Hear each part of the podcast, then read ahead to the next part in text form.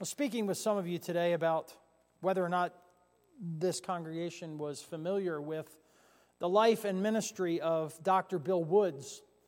Uh, Dr. Woods uh, was a, a longtime missionary to Brazil, and he spent many, many years there, not only as a doctor, but also as an evangelist and, a, and one who preached the gospel there and saw great work done.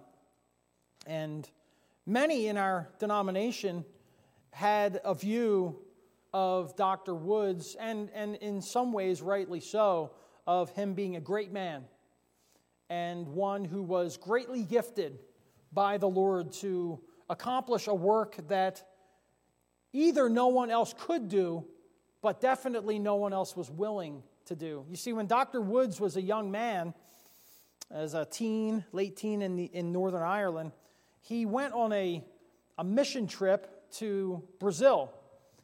And while he was there, uh, he went deep into the jungles and met the people that they were ministering to.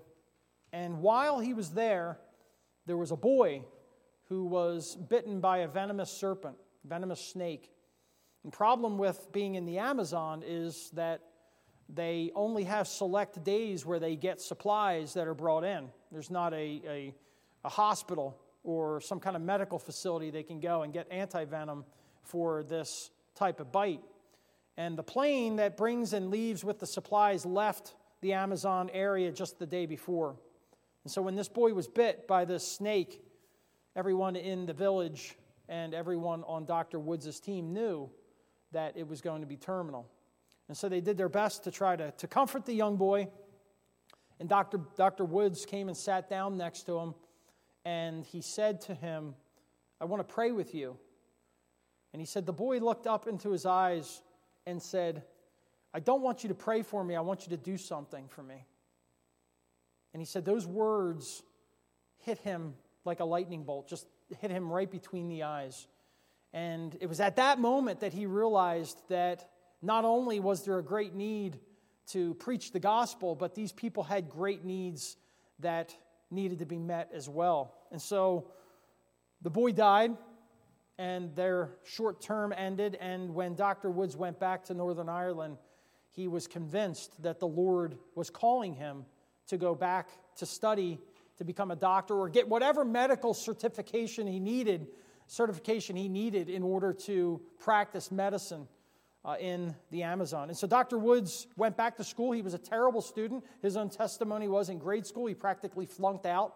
He was a terrible student, but he felt the burden of the Lord in such a way that he knew that the Lord was calling him to do this. So he went back to school and actually graduated with a degree in medicine and then went back to the Amazon to minister among those people. And he almost single handedly was responsible over the, the many years that he was there laboring. He was almost single handedly responsible for the eradication of leprosy. Uh, it's not exactly the same kind of leprosy that you find in the scriptures, but uh, it's, it's a common disease that deteriorates the skin and often leaves either the people uh, incapacitated or even often takes their lives because of infection. Dr. Woods almost single handedly was responsible for the eradication of leprosy in Brazil. So much so that a few months ago, when he passed away, the president of Brazil declared a national day of mourning and made a statement concerning the ministry and life and labors of Dr. Bill Woods. Dr. Bill Woods affected that nation, not only in the field of medicine, but also in the field of preaching the gospel because of the words that that boy spoke to him. I want you to do something. Two books have been written about his life. One is called The Angel of the Amazon. Uh, it's available uh, through uh, our church. You can, we may even have a copy here. Uh, the other one bears the title. The title bears the, the, the words that the boy spoke to him. Just the title of the book is I Want You to Do Something. And so the more I, I thought about that and thought about the the condition of evangelicalism as a whole in the, in the United States and in Canada. Uh, I, I, those words uh, kept ringing in my mind. So a few weeks ago, I was asked to do the Sunday school class in Malvern, And I woke up Sunday morning I was intended to speak on something else. And I woke up early. I'm always, I'm, I'm an early riser. And I was just so, my mind was so taken up with those words that I wrote down a few points uh, on Sunday morning and went and did the Sunday school class. And when I was delivering it, I really felt that this challenge is a challenge that needs to be brought to uh, the church as a whole, but also in our own denomination. Uh, we, I've been in the denomination, as I said earlier, for 30 years, and you see the good, the bad, and the ugly uh, in a denomination after 30 years. And sometimes, just in my own observation, I've found that people come and people go. Very often, when people leave a church, it's because they're either disgruntled or discouraged or some, something has gotten them to the place where uh, they feel as if the, the grass is greener somewhere else. And I found over the years that I've been in our denomination that the ones who do the most complaining and the ones who are the most discouraged often are the ones who are doing the least the ones who are serving in some capacity, whatever it may be. We read tonight from Ephesians chapter 4, where the Apostle Paul says, To every one of us is given grace according to the measure of Christ. To every one of us is given grace to serve in some way in the work of the Lord. And I believe that the two, uh, the two emotions that I am, am talking about, happiness and zeal in serving the Lord and discouragement and, dis- and depression often are associated with either the service or lack thereof in the people of God. Christ, when he came into the world, came into the world in his own words, not to be ministered unto, but to minister. And so I see a connection between those that are happy in the denomination. Not saying that they're happy with everything that's going on, but they are content, they are serving the Lord, and they, they come to the Lord's house expecting to hear a word. Often, those are the ones that are laboring, doing something for the Lord.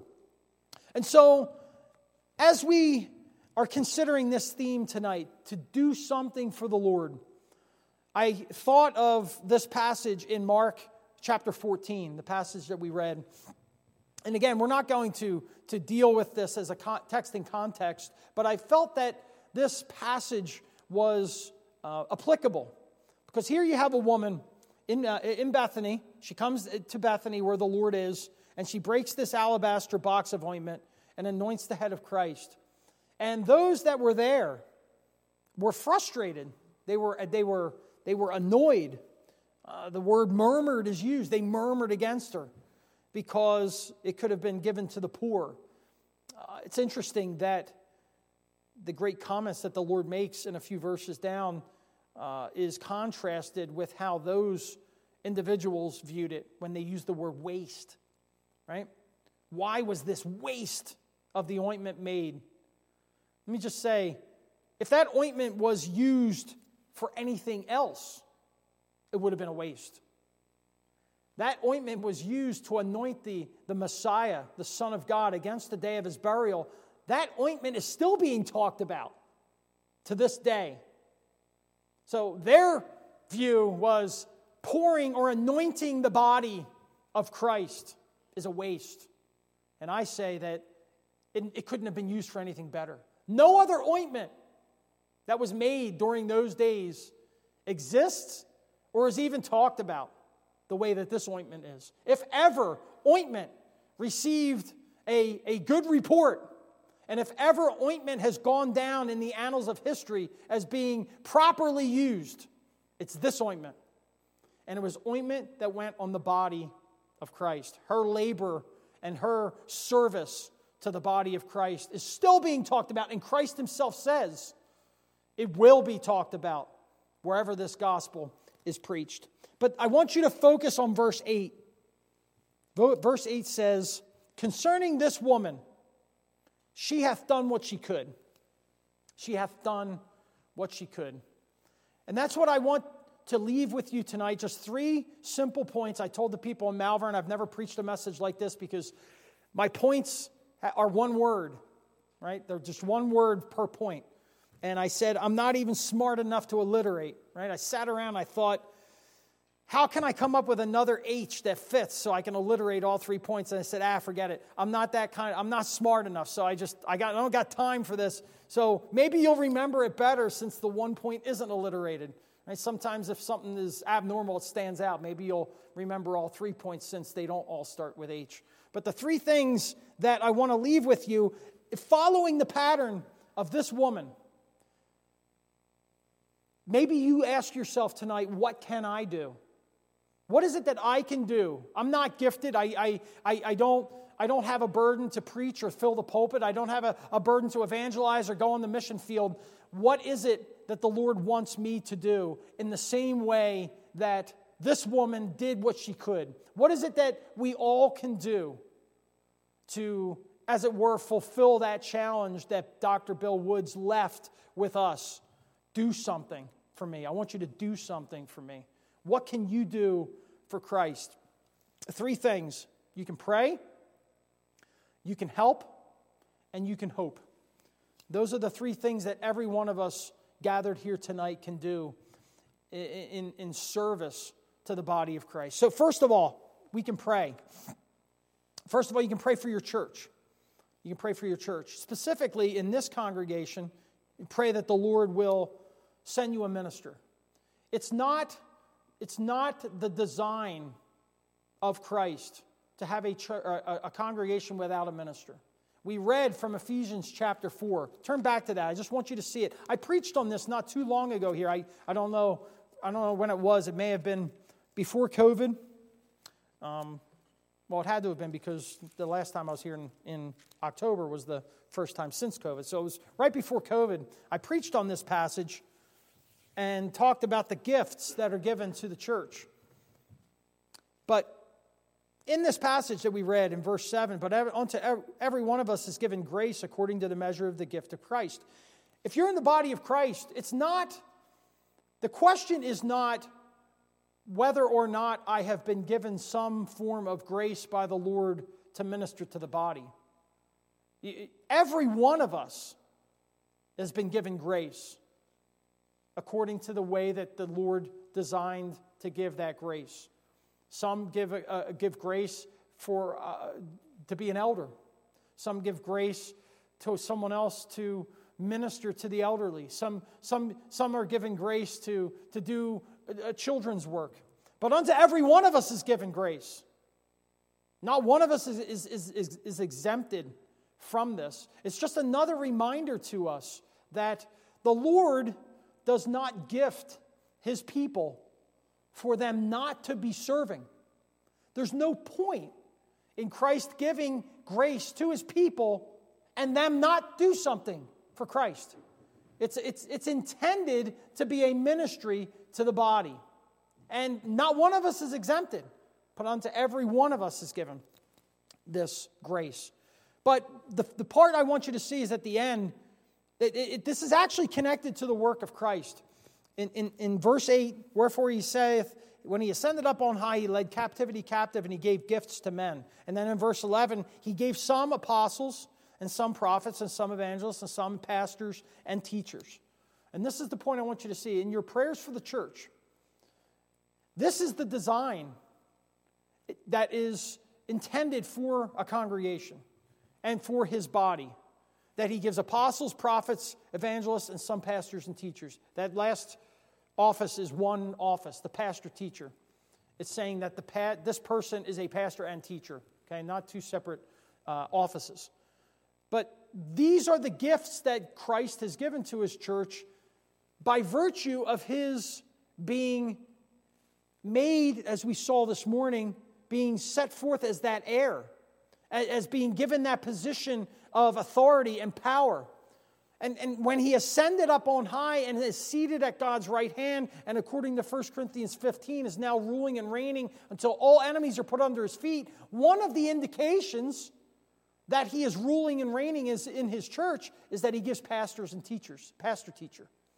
And so I say that every one of us could be and should be praying for the Lord to send the right man to this place, not simply because it's just not the same without a pastor, but on the basis of Christ's finished work.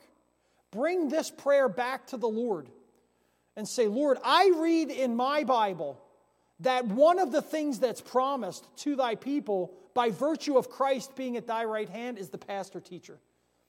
Pray bringing God's promise back to him. That's what every one of you can do. You may not be called to do some great work, but I think you'll, you'll see that in the body of Christ, this is a great work. The labor, the laborer in prayer, praying for the will of God to be accomplished, not just so that, that you can say, well, we, we have a minister. That's great. That's not always the answer. Sometimes getting a minister is not the answer, and then you end up having to get another minister. That, that we've all been through that. Pray that the Lord will give a minister that will exalt the work of Christ because it's connected to his intercessory work. It's connected to his work. Pray for the glory of Christ that he gives you a minister because it, it doesn't, it's not the divinely appointed way for a congregation to not have a pastor. When you live in an age of a shortage of pastors, you're, you're living in an age where God's people, first and foremost, should be on their faces praying that God would give pastors because it's connected to Christ's work. Every one of us can do that. So you can pray for your, men, pray for your church that, that He'll send you the right man. You can pray for each other, right? You can pray for each other. James 5:16, brethren, pray one for another. Then he goes on to say, the effectual, fervent prayer of a righteous man availeth much. Pray for one another. Okay, so you can pray for your church, pray for one another, and then pray for the unsaved. These are three ways that every one of every member of the body of Christ can be doing something for the Lord. Paul had a great burden for the unsaved. Romans chapter 10 verse 1, brethren, my heart's desire and prayer to God for Israel is that they might be saved. Right? He had a burden for Israel. He was bringing it before the Lord. His burden and his heart's desire was that, he, that, that the Lord would save them. So you can pray for the, for the church, you can pray for each other, and you can pray for the unsaved. That's what every one of us can be doing. The second thing every one of us can be involved with in doing something for Christ is help. Help your church, first of all. Help your church. The Apostle Paul talked about the, the blessing that the Philippians were to him in the ministry in Philippians chapter 4, verse 16, where the, the, the gift that they gave him, the financial gift, uh, the apostle said that once and again you have ministered to my needs. And then he followed it up by saying, not that in a sense it was dependent on that, the Lord would provide his needs in some other way.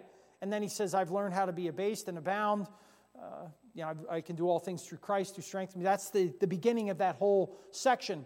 But the, the Lord would have raised up another means to meet his needs. But Paul mentions in that passage that he was thrilled that they gave for the blessing that they enjoyed because the Lord blessed them as they were involved in his ministry and as they sought for ways. They sent once and again to try to minister to the needs of the Apostle Paul. Have an eye to service that was financial service. There's other ways that the church needs help. And look for ways, even in small ways, and, and serve with the understanding that does the Lord need your service? No, he'll, he'll raise up someone else if you don't serve. But the thought that you can be part of the building of the church, that you can be part, even in some small way, to the, to the edifying of the body of Christ.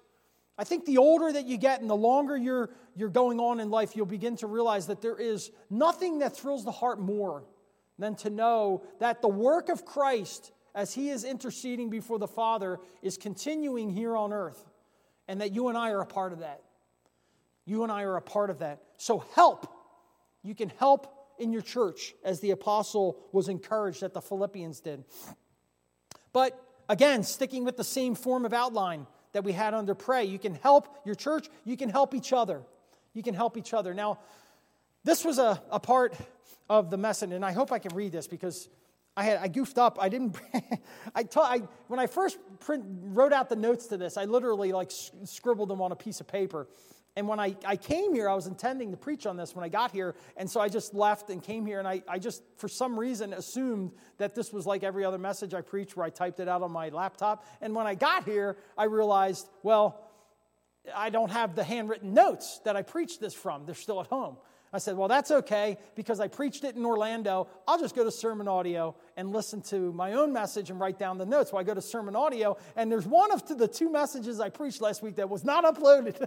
and they said they had some kind of audio problem. So I was stuck. I'm like, Well, how do I get these notes? So I asked my wife, Can you just like take a picture of them with your phone and send them to me? So, um, my handwriting is questionable to begin with, but now I had to like take this picture and blow it up and print it up. So hopefully I get all these these, uh, these references correct. But I, w- I was encouraged when I started to look through the scriptures in, in, in the New Testament alone, in New Testament, at the term one another in reference to God's people.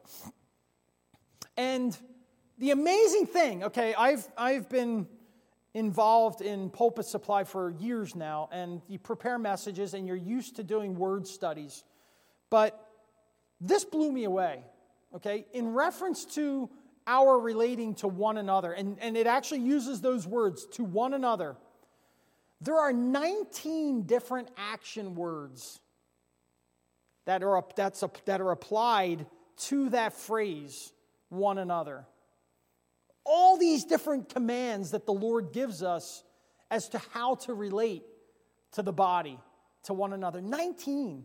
I was like, I don't, I don't know anything even remotely close to that. Like, it, it is an unbelievable uh, emphasis on, at the, at the least, the need for interaction with one another.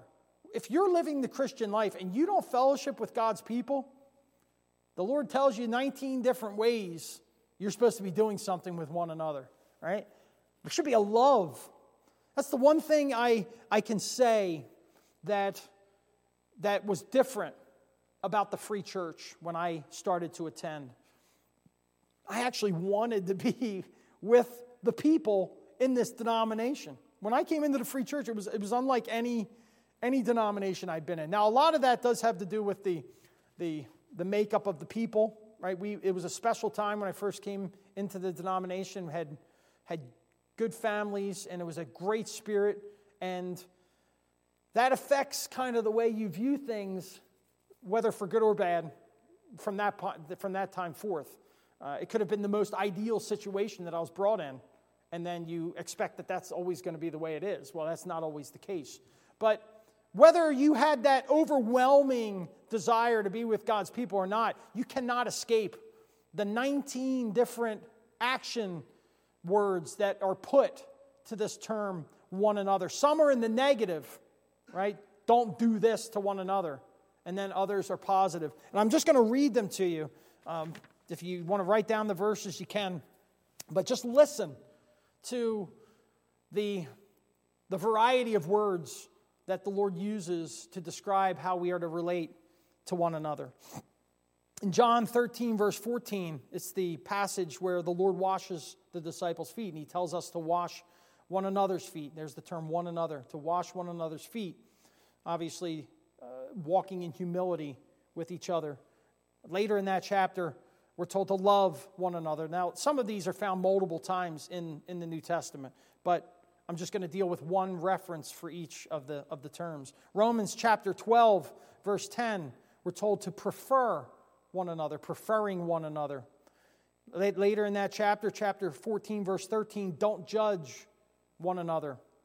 Chapter 15, verse 7, receive one another. Uh, uh, chapter 15, verse 11, admonish one another. 1 Corinthians chapter 16, verse 20, greet one another. Galatians 5:13, serve one another. Later in that chapter, verse 15, don't devour one another. Galatians 5:26, don't provoke one another. Later in that chapter in verse 11, don't envy one another. Galatians 6 verse 2, bear one another's burdens. Ephesians chapter 4, verse 2, forbearing one another. Chapter 4, verse 32, forgiving one another. 1 Thessalonians 4:18, comfort one another. Chapter 5, verse 11 of 1 Thessalonians, edify one another. Titus chapter 3, verse 3, don't hate or hate not one another. And then Hebrews chapter 3, verse 13, exhort one another. And then there's another one that's used about praying for one another. It originally didn't come up as a, as a phrase because it says pray uh, one for another. So it didn't come up under my word search, but as I was preparing this, I saw in my own notes, I was like, oh, there's another one right there that is from James to pray. 19. 19 different words. Now, however you may take this as a word from the Lord, at the least, you can say the Lord expects you to be doing something with each other. You, the Lord expects fellowship. And I would even go so far as to argue that that fellowship should be increasing the longer you're in the body. It always troubles me when people have less fellowship the closer they get to glory. The closer they get to perfect fellowship, they fellowship less and less. I quoted uh, A.W. Pink earlier today, and I probably talked about Pink before, but at the end of his life, he had practically gotten so pessimistic and so discouraged about the work of Christ that Dr. Cairns told us that he, at the end of his life, felt that there were only two saved people on the, on the planet, and sometimes he wondered about his wife. That's where he got to. So early in his ministry, you read the massive commentary he wrote on, on Hebrews. And I've never read a commentary like it. It's very rare that you pick a commentary up off the shelves in order to read it devotionally, right? Such was the, the, the way that he expounded the, comment, the, the epistle to the Hebrews. And he wrote many books, gleanings from the life of David, gleanings from some of these Old Testament giants, just great devotional books.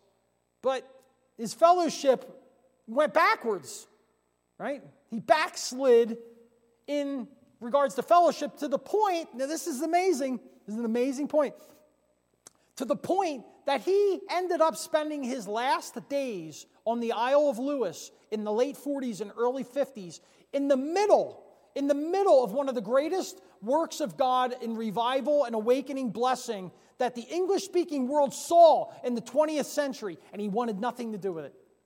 He wanted nothing to do with it. And I say, when you consider that, there's something that's not right in the life of a believer generally if they have that view. But for someone who was a giant in the faith, I mean, we're talking a man whose sound, his doctrine was exactly lined up with the most solid reformers. And he, and he would write in such a way that was so practical, blessing millions, millions of God's people in his writings. And at the end of his life, died in his house with his door shut. That's not what I find.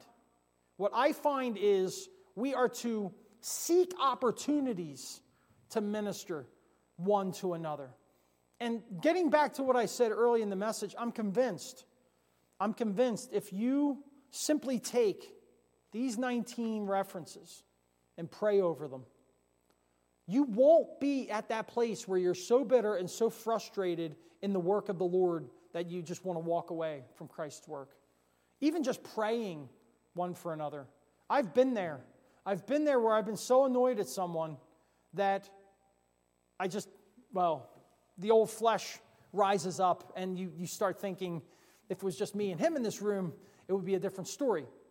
But, and that's just the way you think sometimes, getting frustrated in the Lord's work. But I learned over time that when I feel that way toward people, whether for good or bad, sometimes those feelings of, of indignation are right because things are out of order and, and people are way out of line and they have to be dealt with. But other times they're not. But I found this much anytime I felt that way, the one thing that I always come back to is I'm not praying for the person. I'm not praying for them. You cannot feel that way about anybody and be honest before the Lord that you're actually praying for their spiritual well being. Every time I've gotten into trouble with someone and I ran my mouth, it was because I wasn't praying for that person. You know, the, you get offended, the dander gets up and you, you kind of draw the line in your mind and it's like, you know, oh, I'm going to see this through and I'm going to. And I learned by experience because it happened again with someone else. And I heard a message. I heard a message about the, the it was it was actually it was, I think it was Armin that was and I don't remember what the passage was, but in that in that message, he, was, he talked about praying for those that despitefully use you and persecute you, okay? And that's not even talking about a saint. That's talking about someone that's ungodly. And the Lord is, is saying, Blessed are ye when this takes place. And it hit me. Like, it, I didn't even know where he was going with that. The only thing I took from the Lord was if I'm supposed to be praying for the ungodly, who are despitefully using me and persecuting me? Why am I not praying for a brother in Christ that I'm at odds with? Like, that's by, that's, that's basic knowledge, right? You should be praying for him. And it dawned on me that I would probably would not be feeling this way about him or her if I was praying for them. And so I started to pray for this person. and it, it completely changed how I related to the person. Next time they came to our, our congregation, shook their hand, met them at the door, talked with them. It, it's like everything completely changed because you cannot be bitter and be praying before the Lord for their well being. It's impossible. Either your prayers are fake or it, it's just impossible. The two can't dwell together. And I've personally experienced I've experienced problems that arose because I let it go all the way to the end and, it, and things blew up. And I've, I've experienced the other where there was tension and I began to pray for that person and the Lord took the sword right out of my hand. And so I learned a lesson that day is that if we pray for one another earnestly before the Lord, it takes away it takes away that anger and that division that often splits the body. So pray for your church, pray for each other, and then, uh, or I'm sorry, help the ministry, help uh, each other, and then help the unsaved. There are ministries, Bill Woods helped the unsaved. That's what the burden that really hit him was he couldn't help this guy who was dying, this little kid. And so he went back not only to bring the gospel, but to help them in, in whatever tangible way he could. And even in those ways, Look for opportunities to deal with the unsafe. Sometimes a meal, a card, some act of kindness to those that are unsaved opens the opportunity for them to realize these people are way different than anyone else I know. And it opens the door for the opportunity to witness. So every one of us can be doing that. The Lord gives according to the measure of grace, but this is grace that He can give to any one of us if we, if we try to seek for opportunities to, to labor. So pray and help, and then the last thing is hope.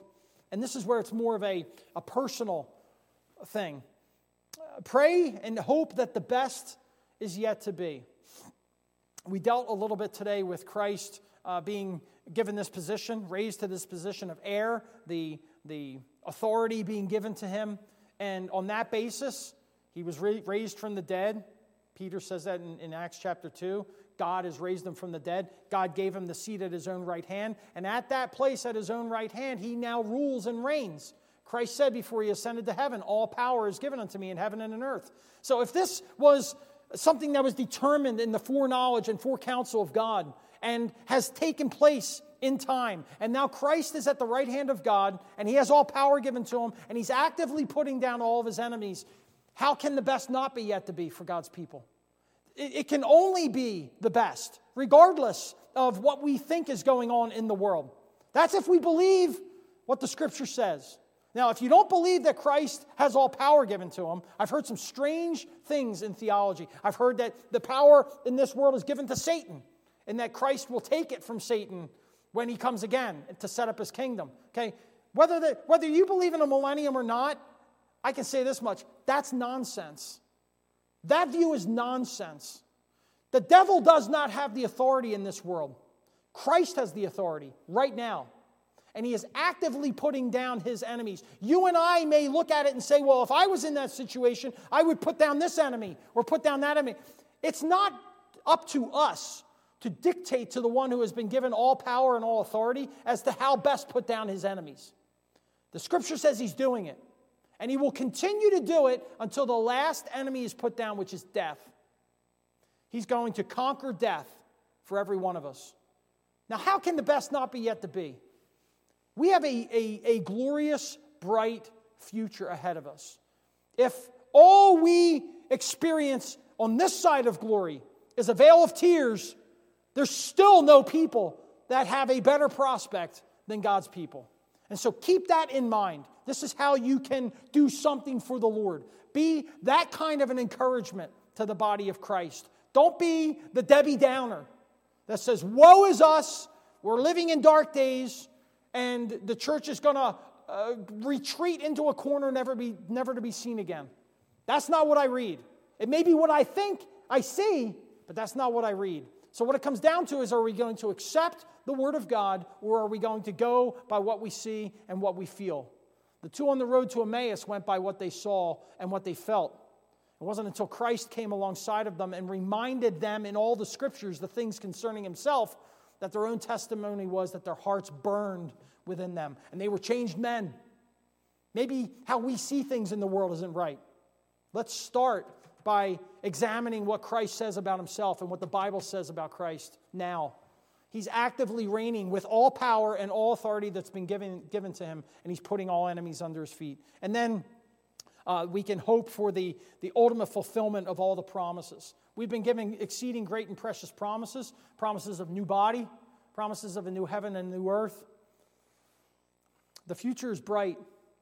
The future is not brighter for any other people on this planet than God's people.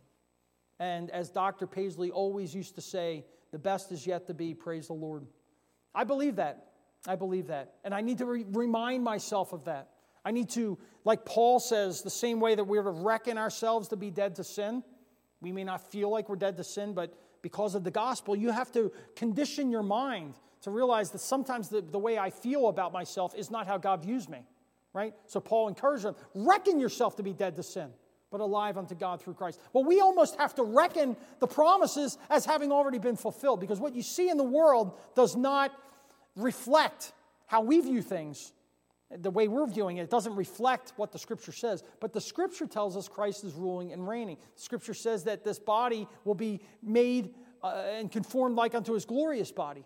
The scripture says that this corrupt earth is going to be transformed in 2 Peter chapter 3. Nevertheless, we, according to his promise, look for a new heavens and a new earth wherein dwelleth righteousness. And on that day, when we see the final promises fulfilled and we're with Christ forever upon the new earth, then you're going to realize by experience that the best was yet to be. And it's going to be that way for all eternity. And so do something. This is what we can do. We can pray, we can help, and we can hope. I trust the Lord will bless the preaching of his word tonight and, and use it as an encouragement for us, especially those references of, of toward one another. I have to constantly remind myself of this. Sometimes it's, you can almost feel the tension. Like it's the flesh. the, Paul says he has another law in his members that wars against the law of his mind. Like sometimes you can feel that law, that power of the flesh just does not want to try to reconcile with someone or does not just, it, it's easier for me to just ignore them. That's not the, the, that's not the Lord's way. That's not the Lord's way. So I trust that these thoughts will encourage us in the work of the Lord in these days. Let's bow in a word of prayer.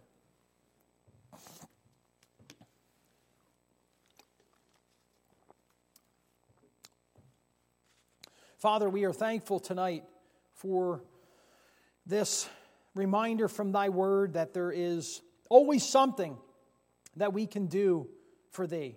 Even as the woman that anointed the head of Christ, she hath done what she could Help us to do what we can. She had a box of alabaster box of ointment, so she used it for thine honor and thy glory. We pray that what we've been gifted with, we would be willing to use for thine honor and thy glory. Sometimes it may be time. Many of us have time. May we use that time for thine honor and glory. Finances, uh, abilities, talents, whatever it may be, however the Lord has blessed us, may we seek opportunity to use it for the furtherance of His glory. And so, Father, uh, go with us tonight. Write thy word upon, thy, uh, upon the hearts of thy people. And we pray that our, our minds would continue to think great thoughts of Christ. We pray in Jesus' name. Amen. We're going to conclude the service by singing hymn number 503 Savior like a shepherd, lead us. And we'll stand together as we sing all those verses.